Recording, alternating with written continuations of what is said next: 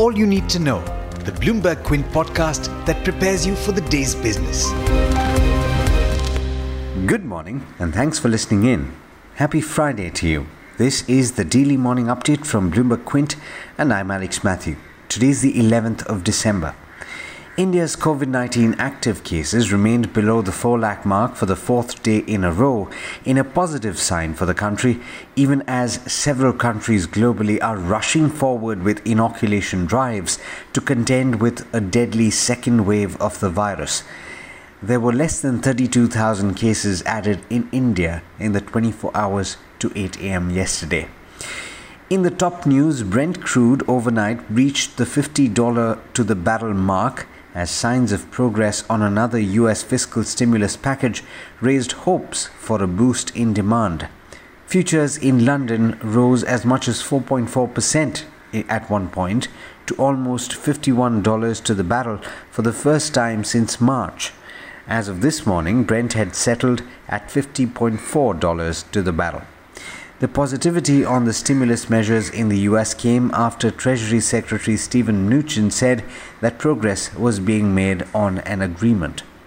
Speaking of stimulus, the European Central Bank escalated its campaign to shield the Eurozone from a possible double dip recession with another burst of monetary policy stimulus, while cautioning that it may not deploy all of the new firepower.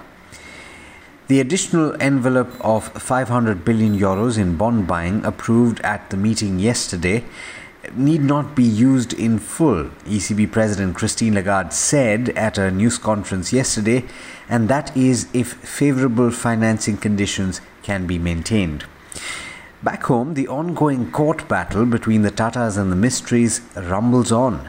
The Cyrus Mistry side argued in the Supreme Court that he was trying to ensure that Tata Sons is run as a board managed company. Senior advocate C.A. Sundaram, who began arguments on behalf of Mistry in the second half yesterday, said Tata Sons was being run in a manner that was prejudicial not just to minority shareholders but to the company itself. For all the arguments that were made yesterday, do look up the story on the website bloombergquint.com. In more international news, UK Prime Minister Boris Johnson has said that there is a strong possibility that the UK will fail to strike a post Brexit trade agreement with the EU. Johnson said now is the time for businesses and the public to prepare for that outcome, although negotiators would continue talks. He added that negotiations were not yet there at all. In the US, applications for unemployment benefits surged last week and came in higher than estimates, with the highest level since September, suggesting that widening business shutdowns to curb the pandemic are spurring fresh job losses. Initial jobless claims in regular state programs rose by 137,000 to 853,000 in the week ended the 5th of December, according to data released by the Labour Department. On an unadjusted basis, the figure increased by almost 229,000. Do remember, though, that the prior week included Thanksgiving, and data tends to be volatile around holidays. In international markets, US equities ended mixed, with the Dow and the S&P 500 losing about 0.2 and 0.1% respectively. The Nasdaq though rose by just about half a percent. In the Asia Pacific region, too, it's a mixed start to trade with two of the three early risers starting off in the red. And with that, it's over to Hormaz Fatakia for the trade setup for the day in India. Morning, Hormuz. How are we looking today? Good morning to you, Alex, and to those tuning in as well. Markets took a break on Thursday with the multi day winning streak of both the Sensex and the Nifty coming to an end. But when most indices took a breather, it was the FMCG index that stepped up its game. The index gained close to 3% on Thursday and ended at an all time high the final trading day of the week. So let's take a look at what's in store for you today. First up, an update on the IRCTC OFS. The non retail portion received bids for 198% of the total shares on offer. This, even as the stock fell over 10% which was its biggest single day drop on record. The government has announced that it will exercise its oversubscription option to sell another 5% stake in the company. The OFS for retail investors opens today. While IRCTC's OFS received a strong response, it was not quite the same for the OFS of Federal Mogul Goetze. The non retail issue saw demand for just over 17,000 shares as compared to the 1 crore shares on offer. The OFS for retail subscribers too opens today.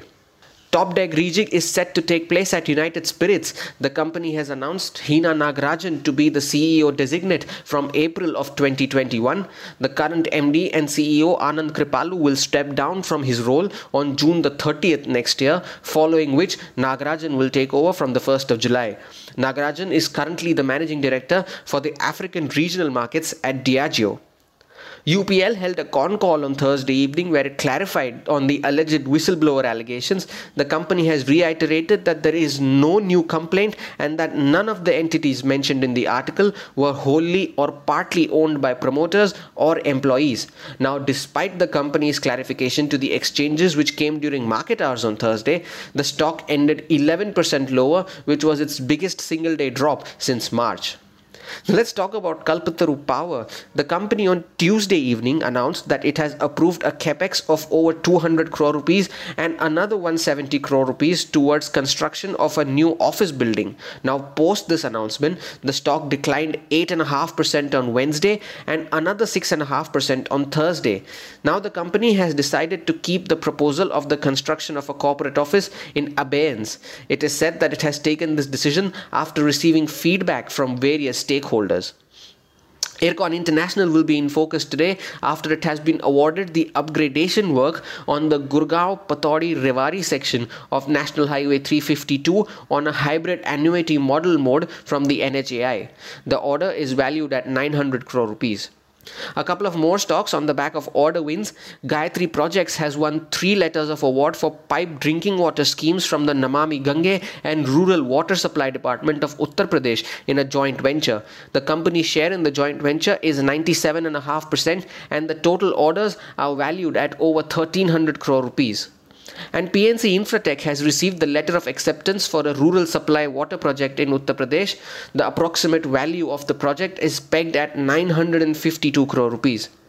Keep a watch on ONGC in today's session where Morgan Stanley has upgraded the stock to overweight from equal weight and has also raised its price target to 115 rupees from the earlier 84 rupees. For today's session, Canara Bank is back at the F&O ban. And speaking of Canara Bank, the board has approved the QIP issue price at 103.5 rupees a share. This was also the floor price of the QIP issue. Punjab National Bank continues to remain in the F&O ban. Early ticks on the SGX Nifty showed that the index traded 20 points higher around the mark of 13,550. Now, as of closing on Thursday, the Sensex and the Nifty are both trading with gains for the week. This will result in a sixth straight weekly advance, which will be the longest weekly winning streak since July this year. That's all from me this week. I wish you all a happier weekend, and it's back to you, Alex. Thanks, Hormaz, and thank you all for listening in. This is Alex Matthews signing off. Have a great weekend. I hope you enjoyed listening to All You Need to Know. Did you know that you could listen to the show on the IVM Podcast app? On the IVM Podcast app, along with this, we have a number of other shows which you think you'll enjoy. Listen to Cyrus Says with Cyrus Broacha as the host. Listen to Paisa Vaisa with Anupam Gupta. The Scene and the Unseen with Amit Varma. Or Shunya One hosted by Shiladitya Mukhopadhyay and myself. Check out the IVM Podcast app to get more talk content that you will enjoy.